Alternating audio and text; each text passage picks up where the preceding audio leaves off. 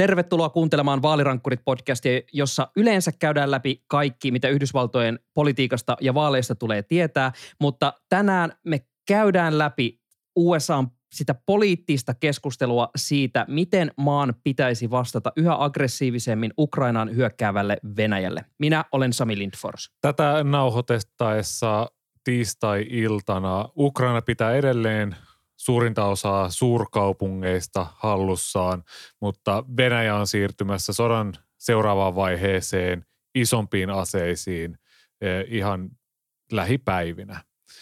Minä olen Tuomo Hyttinen ja tänään on 36 viikkoa vaaleihin. Jotenkin tässä heti alkuun mun ainakin tekee mieli sanoa, että tota mun ajattelu ei tällä hetkellä ole ehkä kaikista selvintä mahdollista, että torstai-aamuna ei vielä ehkä tajunnut, että mi- missä mennään. Perjantaina alkoi jo tulla vähän semmoinen olo, että, että ei helvetti ja mitä pidemmälle tässä nyt ollaan menty, niin jotenkin sitä isommilla kierroksilla aivot käy ja no, uutiskoneistossa kun on töissä, niin aikamoista vilskettä tämä on ja tilanne on todellakin karmiva. Tota, Tuomolla taisi ehkä olla pikkasen isompi pudotus tähän tota, nykyiseen tilanteeseen. Ää, sä olit lomalla, eikö vaan viime viikon? Joo, ensimmäinen loma tai ensimmäinen talviloma oikeastaan kahteen vuoteen. Ai, ai, Eli ai. kaksi vuotta sitten, kun mä olin talvilomalla, niin silloin Uusmaa suljettiin. ja nyt sitten tapahtui tämä ja se fiilis silloin torstai-aamuna. Mä heräsin ehkä kuudelta, katoin puhelimesta, että paljon kello on ja huomasin, että ei jumalauta. Ne oikeasti teki sen, ne oikeasti hyökkäs – Venäjä oikeasti hyökkäsi Ukrainaa ja sen jälkeen se oli lähinnä sitten odottelua siihen, että milloin puoliso herää, että voi laittaa hotellin telkkarista Yle Areenan päälle ja ruveta katsoa sieltä suoraa lähetystä koko aamua. Ja. Joo, ei varmaan ihan semmoista ajanvietettä, mitä tuommoiselle harvinaiselle talvilomalle toivoo, mutta tässä tilanteessa nyt ollaan ja lähdetään vähän analysoimaan, kun tässä politi- USA-politiikka-podcast olemme, niin katsomaan, että minkälainen on ollut ilmapiiri ja keskustelu tuolla Rapakon takana. Ja äh, mä lähden nyt ihan siitä, oikeastaan jopa siitä niin kuin ennen kuin tämä Venäjän hyökkäys äh, tapahtui, kun tulee seurattua esimerkiksi, kun olemme puhuneet vaikkapa meemiosakkeista ja muu, äh, muusta, siellä on nämä ihmiset, jotka seuraa vaikkapa tätä talouskeneen, niin äh, pitä, niin kuin jatkuvasti pitäneet silmällä juuri tätä tilannetta, koska siellä tiedettiin, että jos sota syttyy, niin tähän vaikuttaa maailmantalouteen. Mutta se, mikä niin kuin on tavallaan korostunut kaikkia tätä keskustelua seuratessa on ollut se, että ää, kaikki amerikkalaiset ovat tuntuneet ajattelevan koko ajan sellaista, että are we going to war? Että se on jotenkin itsestään selvä, että jos Venäjä aloittaa uh, hyökkäyksen, niin se tarkoittaa automaattisesti, että Yhdysvallat siihen vastaa. Ja tota, Biden on kuitenkin nyt sitten korostanut ihan koko ajan, ihan sieltä, sieltä tota, sanotaan vuoden alusta, kun tämä tilanne on niin lähty vielä kierroksen eskaloitumaan ja nyt kun ollaan tultu tähän sotatilanteeseen, niin hän on korostanut, että USA ei aio sotia Venäjää vastaan. Tota, Onko tämä sitä, että tuntuu, että koko maailmalla on ehkä nyt vähän sopeutumista tähän uuteen aikakauteen tässä USAn ulkopolitiikassa? Tavallaan kyllä. Siis se kylmän sodan ilmapiirihän oli se, että, että Eurooppa, Euroopassa on se jakolinja, se menee se rautaesirippu ää, jossain kohtaa ja toisella puolella on sitten Neuvostoliitto ja toisella puolella on länsi tai käytännössä Yhdysvallat. Ja silloin kun Neuvostoliitto hajosi ja rautaesirippu murtui ja Saksat yhdistyi ja ajateltiin, että mennään tämmöiseen uuteen aikaan, niin tavallaan koko aika sen jälkeen on ollut sitä, että Yhdysvallat on siirtänyt sitä fokustaan muualle. Pitänyt NATO, Naton kautta jotain joukkoja Euroopassa tavallaan varmistuksena. Ja koko ajan tässä Putin on todennäköisesti pelannut siihen pussiin tai ajatellut, että et, et se on niin kuin yksisuuntainen se virta. Että se kehitys menee vaan yhteen suuntaan, että länsi heikkenee ja tässä on ollut nyt niin kuin aika, vaikka tällaisella röyhkeällä hyökkäyssodalla iskee, niin ei se länsi sieltä tule ja yhdisty. Mutta reaktio on ollut tosi voimakas ja Yhdysvallat ei ole ollut siinä roolissa, mikä se on aikaisemmin ehkä ollut, mikä se olisi ollut silloin kylmän sodan aikaan. Mä en niin tavallaan tämmöinen sotateoreetikko tai ulkopolitiikan asiantuntija sinänsä ole, vaikka voin tietty vilkasta. En heitä täältä ensimmäistä Vaikka kiveä. voin tietty vilkasta tässä näin, mutta niin kun ihan selkeästi ollaan nyt jonkinnäköisessä uudessa ajassa, jossa enää se, se niin kun, jos mennään johonkin tämmöiseen popkulttuurivertaukseen semmoiseen, vaikka johonkin Fast and Furious, että sieltä kaksi autoa ja niin kuin toisiaan vastaan ja katsotaan, että kumpi on niin kuin dare, double dare, että kumpi niin kuin väistää siinä ensin.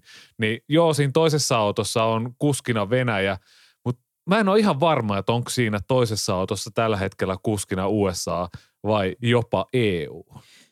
Joo, siis palataan kohta vielä tarkemmin siihen, että tos, niin kuin, länsi ei todellakaan ole ollut ihan toimeton, vaikkakin niin kuin metodit on ollut erit.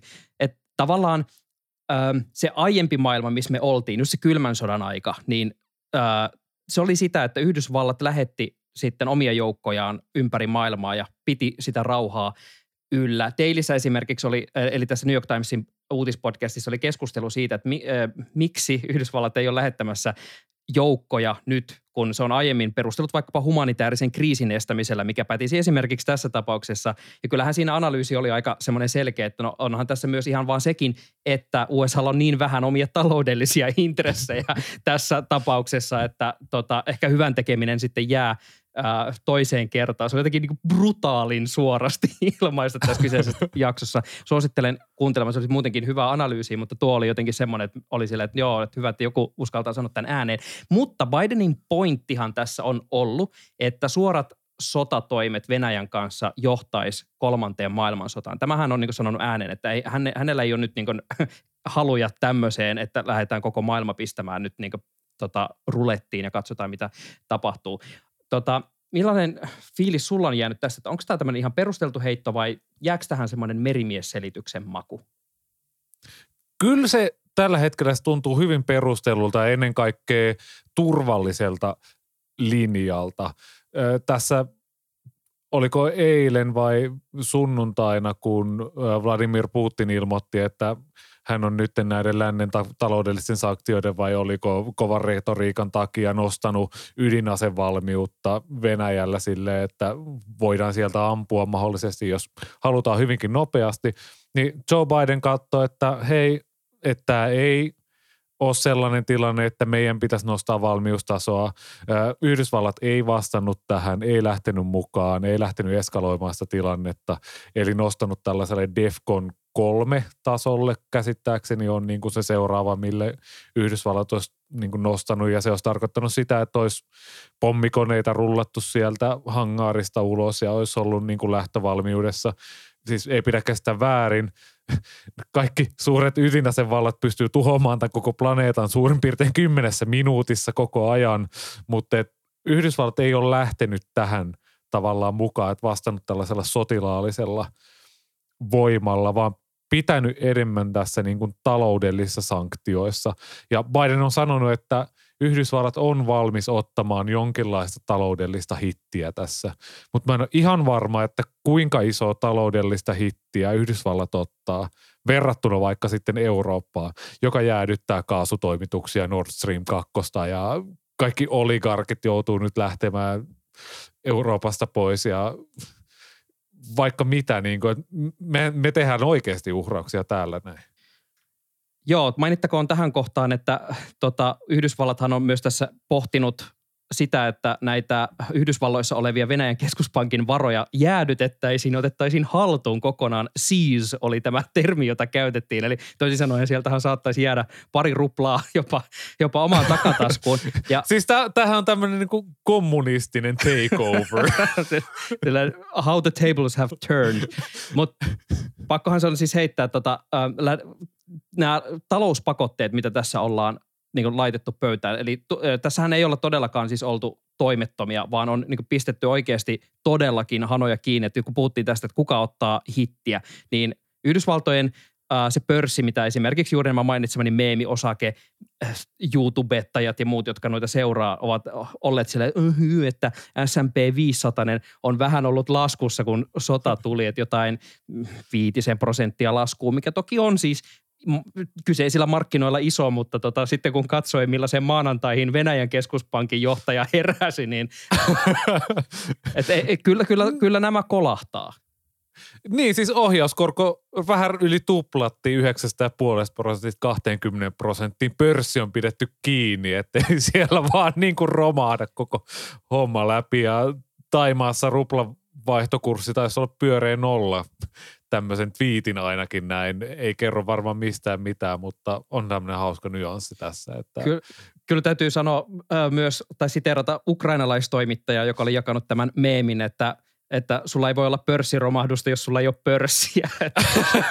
Vähän sellainen moodihan siellä oli, mutta siis tämä on jotenkin tota, äh, niin kuin mielenkiintoinen just tämä tilanne, kun nyt palataan vaikka siihen ikään kuin tähän uuteen aikaan, missä me ollaan. Eli nyt yhtäkkiä ollaan äh, tavallaan siirrytty siitä, että lähetetään joukkoja, niin lähetetäänkin, en mä tiedä, shorttausta sinne tota, vihollisen markkinoille. Eli toisin sanoen tämä taloussodan käynti on ollut jotenkin ihan jopa niin kuin uskomattoman vahvaa. Että saman tien, jos ajattelet joku SWIFT-keskustelu, eli tämä, että suljettaisiin näistä pankkitransaktiosysteemeistä maailmanlaajuisesti pois, on ollut esillä jostain vuodesta 2014 saakka, niin mitä viime viikolla käytiin niin tyyli vuorokausi sitä keskustelua, että voidaanko me oikeasti tehdä näin, ja sitten käytännössä lyötiin kättä päälle, että voidaan. Että, että onhan se, jos ajattelee Venäjän kansalaista, niin ei, kyllä niin kuin kaduilla alkaa näyttää pikkuhiljaa aika kurjalta, kun ei ole mitään rahaa pian maassa.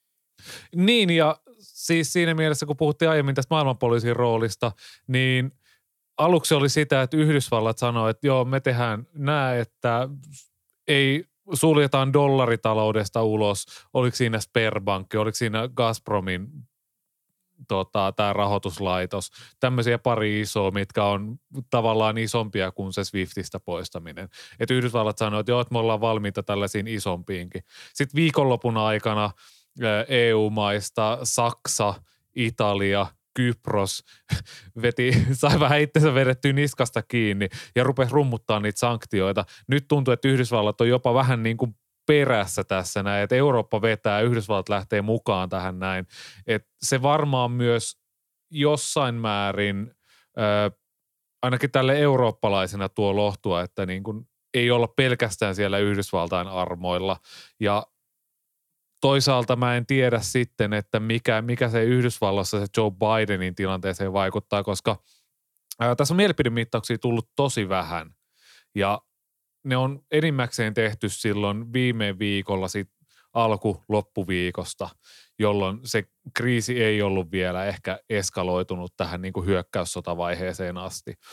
Ja siis suurin osa amerikkalaisista ei pidä Putinista, suurin osa hyväksyy taloudelliset sanktiot, suurin osa ei kannata sitä, että Yhdysvallat lähettää joukkoja, mutta suurin osa on myös sitä mieltä, että Joe Biden on hoitanut tämän koko homman ihan törkeen huonosti.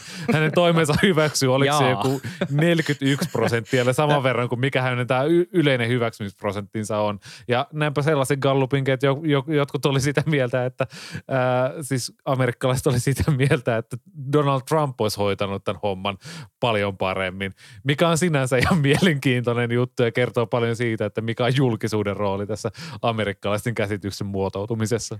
Ainakin on semmoista tiettyä johdonmukaisuutta havaittavissa, että jos inhoa Joe Bidenia, niin sitten ihan sama mitä, mitä hän tekee, niin sitten vaan inhoa Joe Bidenia, mikään ei tätä muuta. Että et tota, ainakaan niin tämmöinen tietty mentaliteetti nyt ainakaan ei ole tässä muuttunut. Mutta äh, tämä on mielenkiintoinen huomio, minkä sä just otit. Eli se, että äh, tässä on ollut semmoinen viba, että EU, EU on ollut voimakkaampi veturi kaikessa tässä niin vastatoiminnassa kuin Yhdysvallat. Tai Yhdysvallat on toki heittänyt, Yhdysvallat on ilmoittanut koko ajan, esimerkiksi kun oli tämä SWIFT-vääntö, että hei, et, et me oltaisiin tähän valmiita, mutta EU ei tahdo, mutta me voitaisiin vaikka tehdä näitä kovempia keinoja. Mutta tavallaan tämä niin kuin siirtymä siitä, että Yhdysvallat ei ole kuitenkaan ehkä se semmoinen näkyvin peluri tässä, vaan se on siirtynyt enemmän jotenkin EUn puolelle, että mitä toimia tehdään, että kenen ikään kuin päätöksillä on sitä painoarvoa. Ja tämä on mun mielestä niin mielenkiintoinen muutos ihan tässä koko geopoliittisessa kuviossa, jossa toki taas täytyy sanoa, että en todellakaan ole turpoammattilainen, mutta tota, mitä Yhdysvaltain politiikka on seurannut, niin tämä just tuntuu isolta muutokselta siihen 20 vuotta, 20 vuoden takaiseen Yhdysvaltoihin, joka oli todellakin laittamassa America fuck yeah soimaan ja lähdössä rynnimään ympäri maapalloa.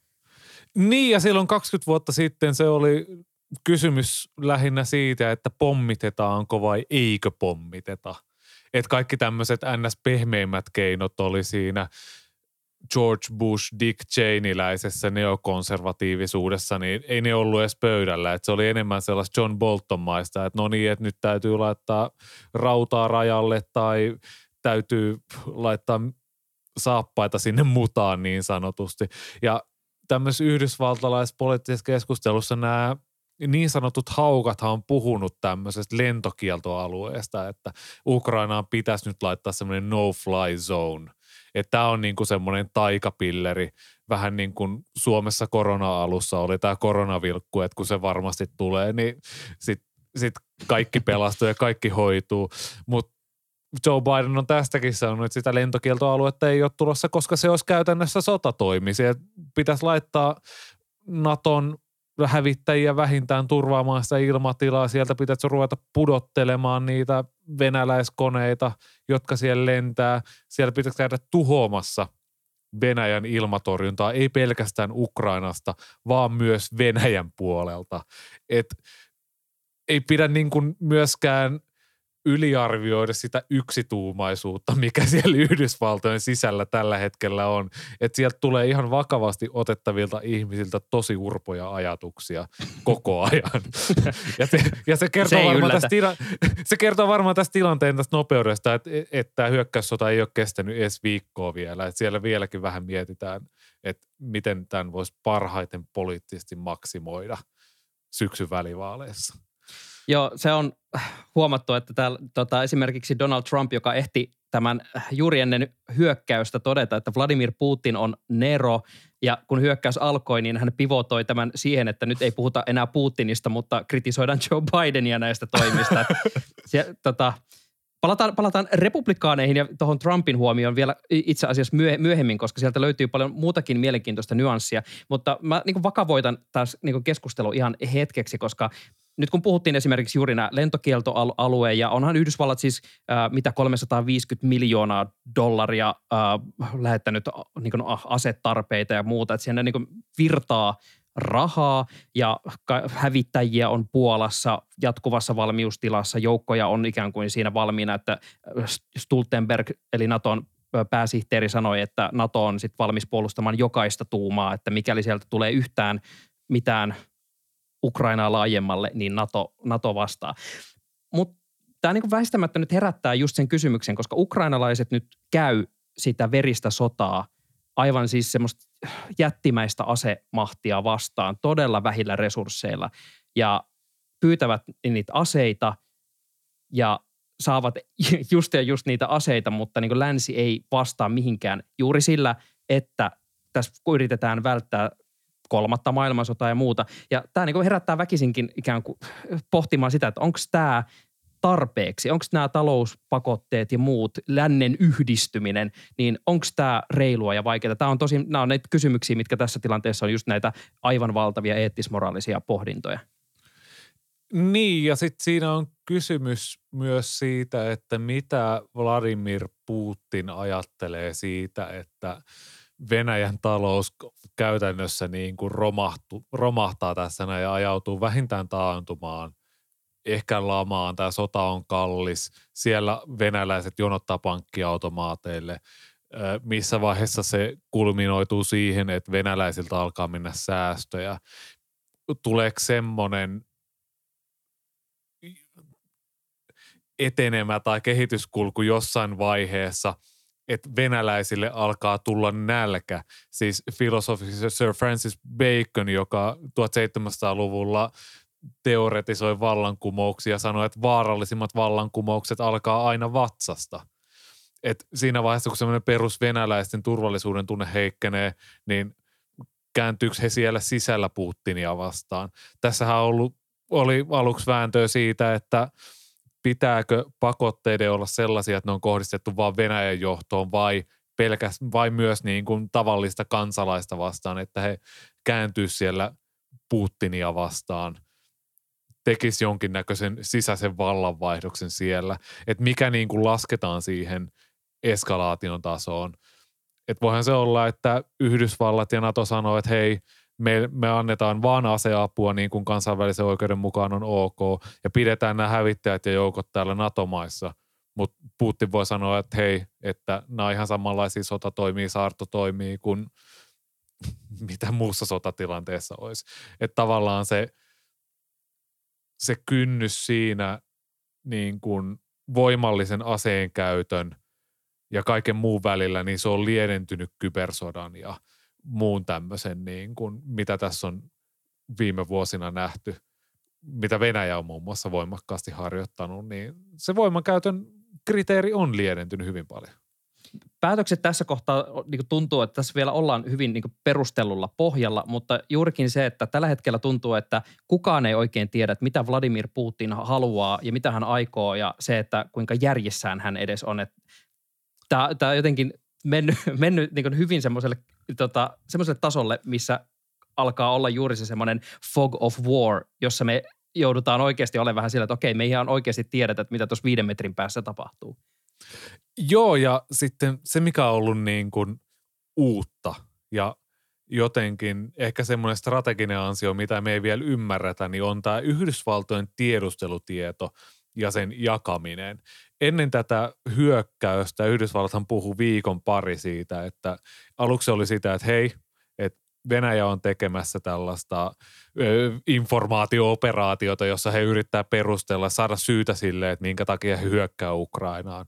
Ja sen jälkeen se viesti vaihtui siihen, että no se hyökkäys Ukrainaan tulee ihan kohta. Siitä viikon verran puhuttiin, että lähipäivinä, lähipäivinä, lähipäivinä, kunnes se tuli. Uh, nyt tänään taisi tulla NBCiltä tämmöisen Yhdysvaltojen tiedusteluupseerin nimettömän haastatteluun uh, pohjautuva juttu, jossa kerrottiin, että Vladimir Putin on aivan raivona – siellä Kremlissä siitä, että miten huonosti tämä sota menee. Että kaikkea tämmöistä tietoa, mitä Yhdysvallat pystyy haalimaan sieltä Putinin lähipiiristä, mikä ei todellakaan ole varmaan niin kuin maailman helpoin paikka saada tietoa, että mitä siellä tapahtuu. Me koko ajan haluttaisiin tietää, että mitä siellä Putinin päässä tapahtuu. Niin tämmöisiä vuotoja annetaan sieltä.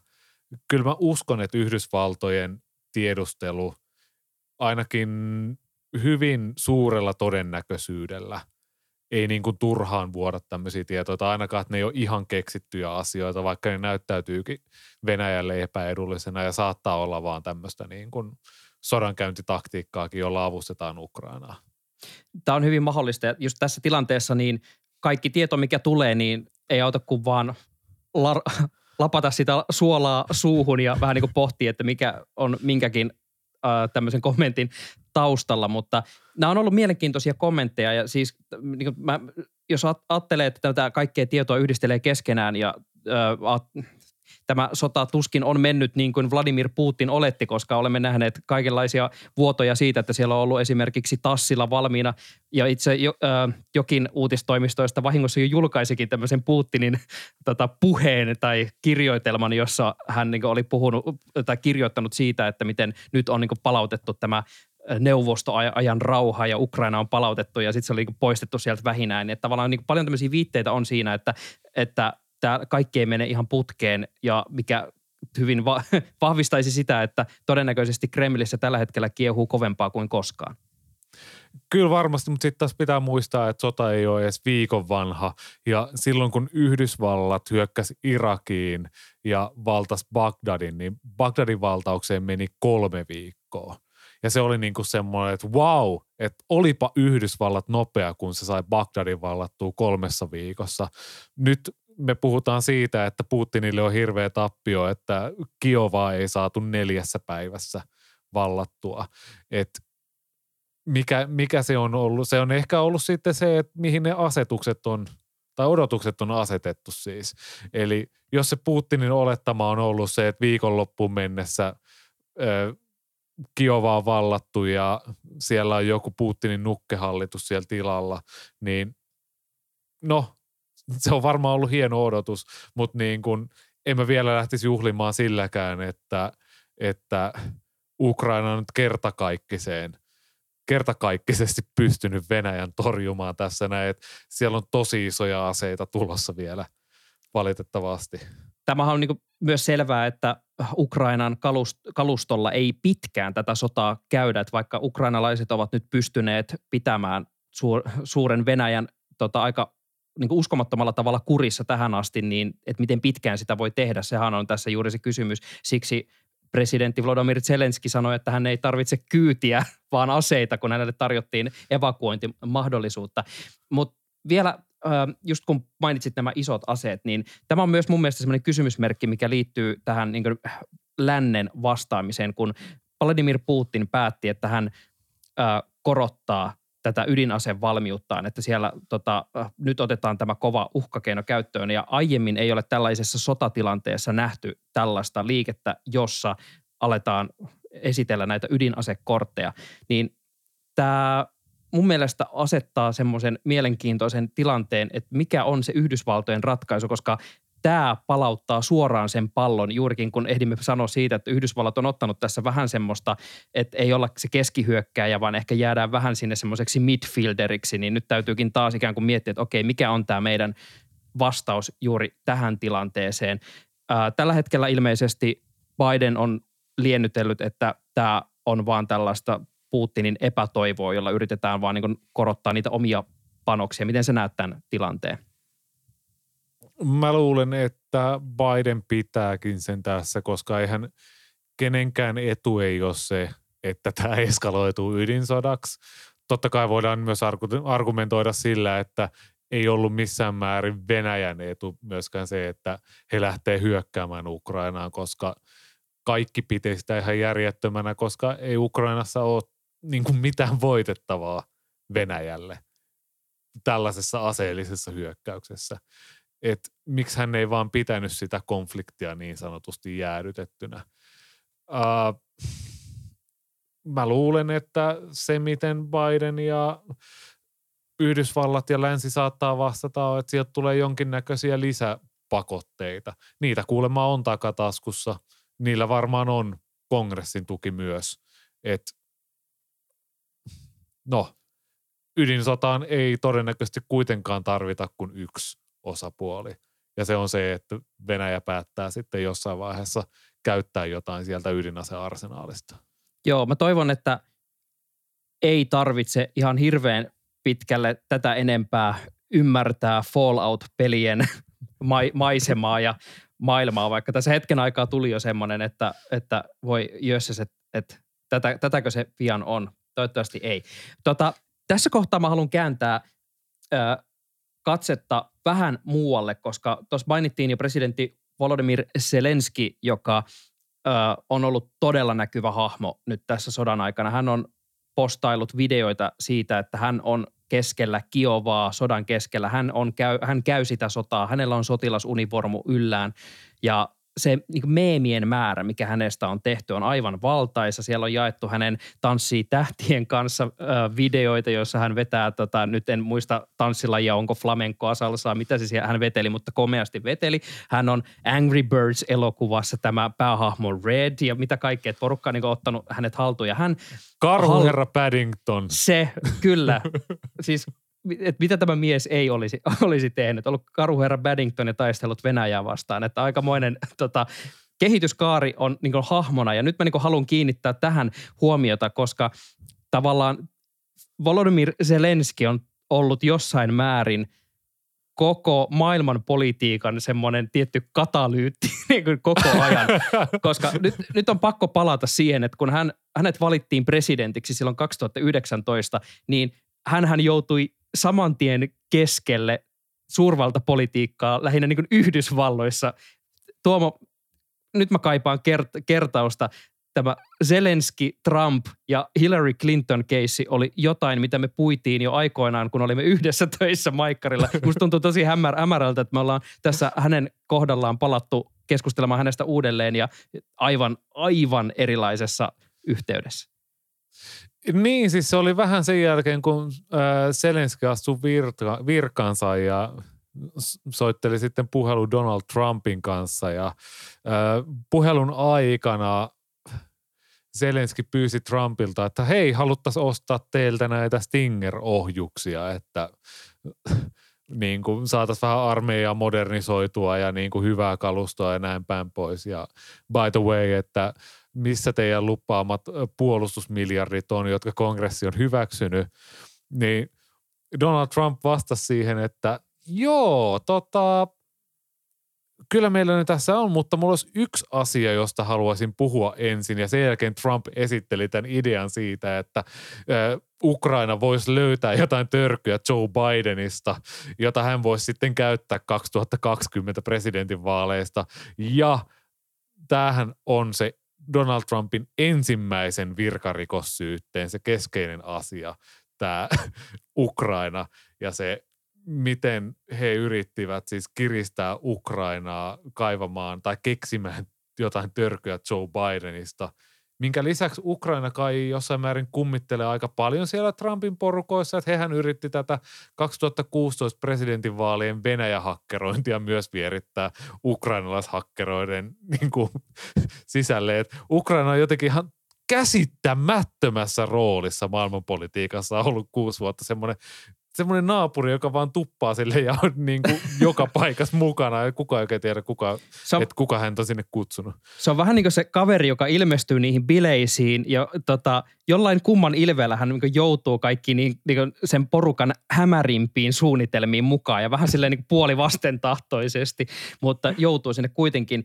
Ja tähän hän pitää lisätä vielä siis se, että tämän äh, Trump Trump-Zelensky-keissin jälkeen, niin tähän vielä ilmestyi, kun tämä Joe Bidenin poika Hunter Biden, joka on toiminut erilaisissa konsulttirooleissa ja mitä yhtiöviritelmiä hänellä on Ukrainassa ollut. Ja sitten oli nämä Hunter Bidenin läppärit ja kaikki se, mitä hän on säätänyt Ukrainassa. Tämä on niin ihan mieletön ollut tämä viritelmä Yhdysvaltojen ja Ukrainan välillä. Niin ja sitten siinä on niin kuin semmoinen sivuhahmo, tai tavallaan, että niin kuin, jos on ollut semmoinen sivuhahmo – Ukraina tässä, niin kuin puhutaan Yhdysvaltain politiikan näkökulmasta, kaikki on silleen, että, että mikä, mikä ihme Ukraina. Nyt se Ukraina on niin kuin kaiken keskiössä, niin se on myös näyttäytynyt siltä, että kun sitä on republikaanit ja semmoista H.C. Trumpistit on haukkunut banaanivaltioksi vuosi toisensa jälkeen. Ja nyt he joutuu sitten puolustamaan tätä valtiota, että Venäjän hyökkäys on väärin ja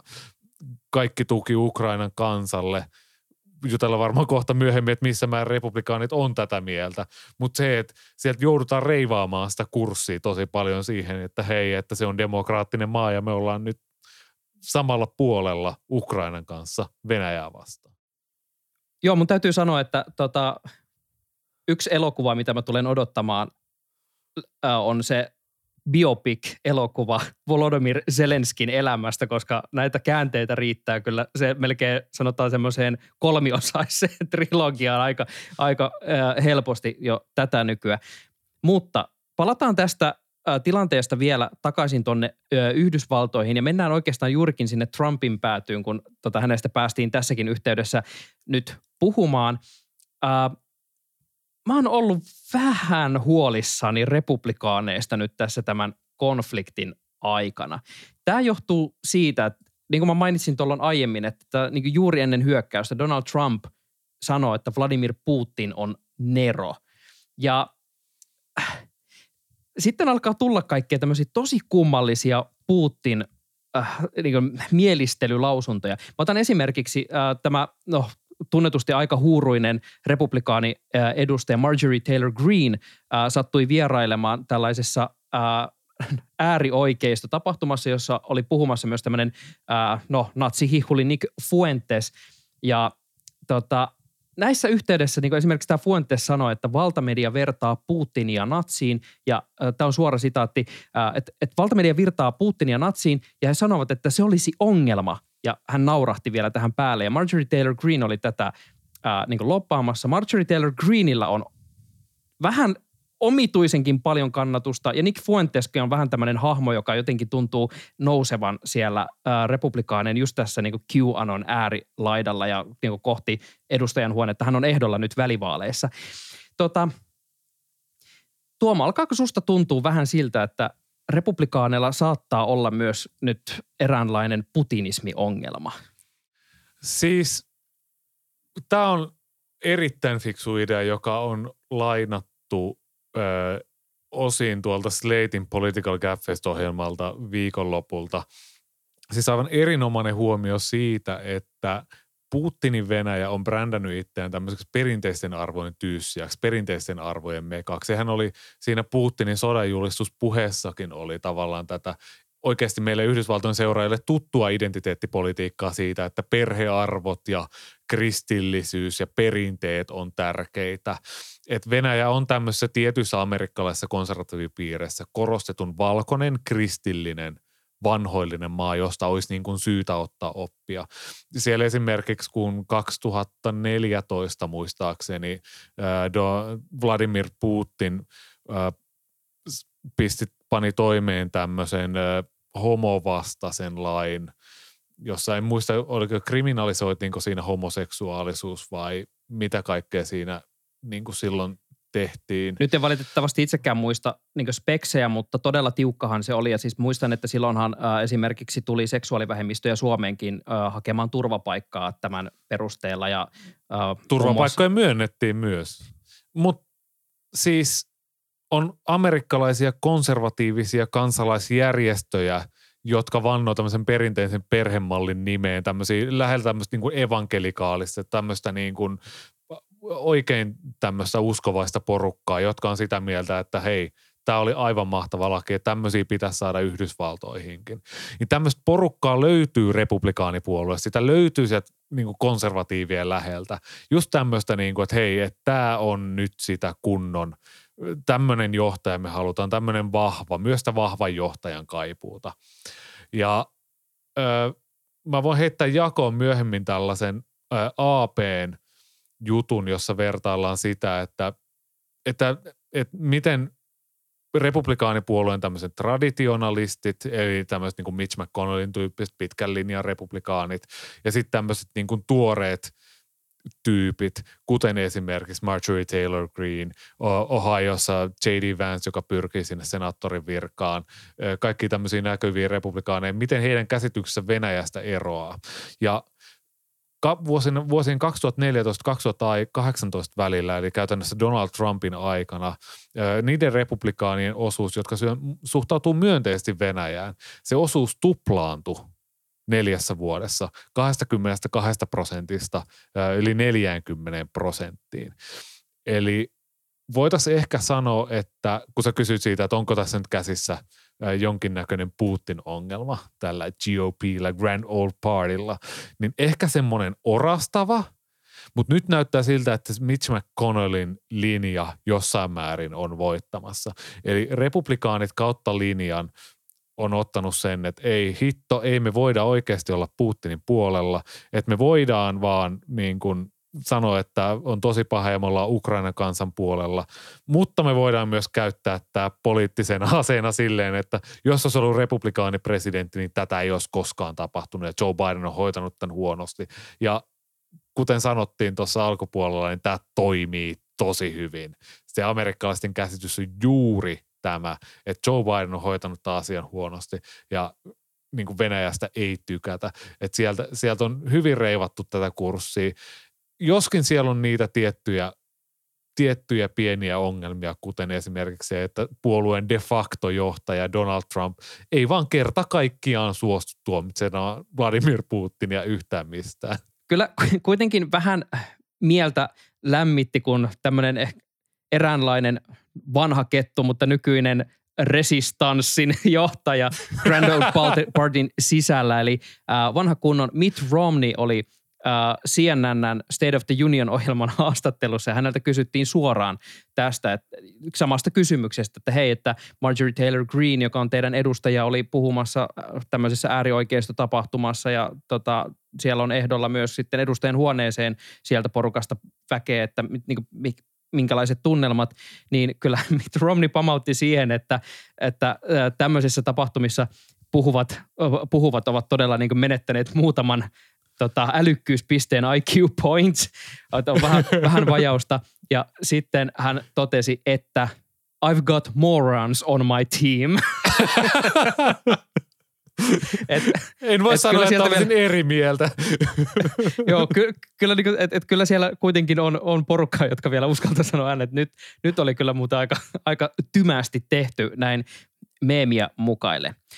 Tota, Tämä sotatilanne jatkuu ja tästä löytyy Suomen mediassa valtavasti äh, hyvää seurantaa.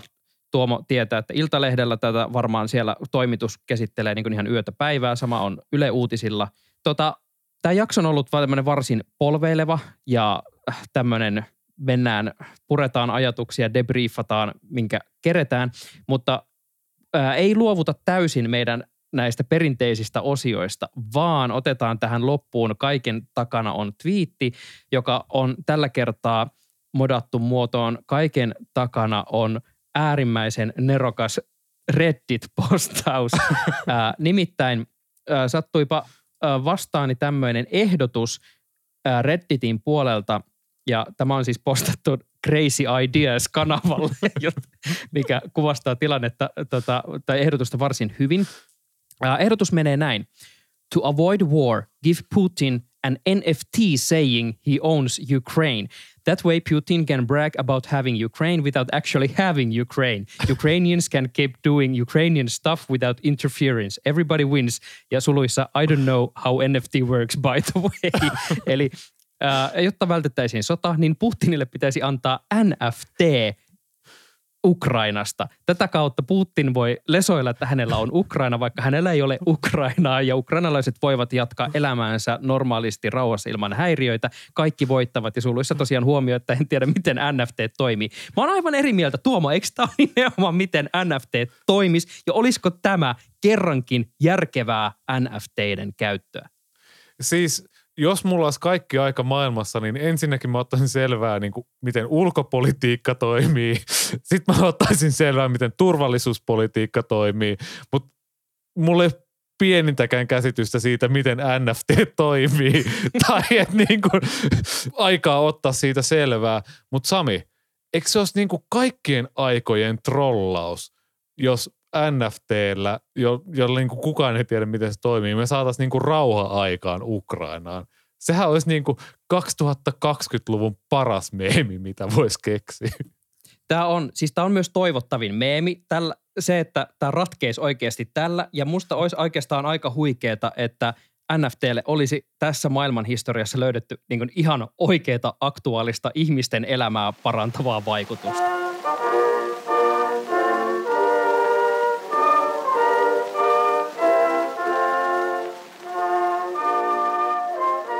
Kiitos, että kuuntelet Vaalirankkurit podcastia ja äh, jos Yhdysvaltojen sisäpoliittiset asiat ja muut äh, kiinnostavat ja aiheuttavat sellaista debriefaamisen tarvetta, niin meidät löytää äh, Twitteristä at tuomohytti, at Sami Lindfors ja at vaalirankkurit.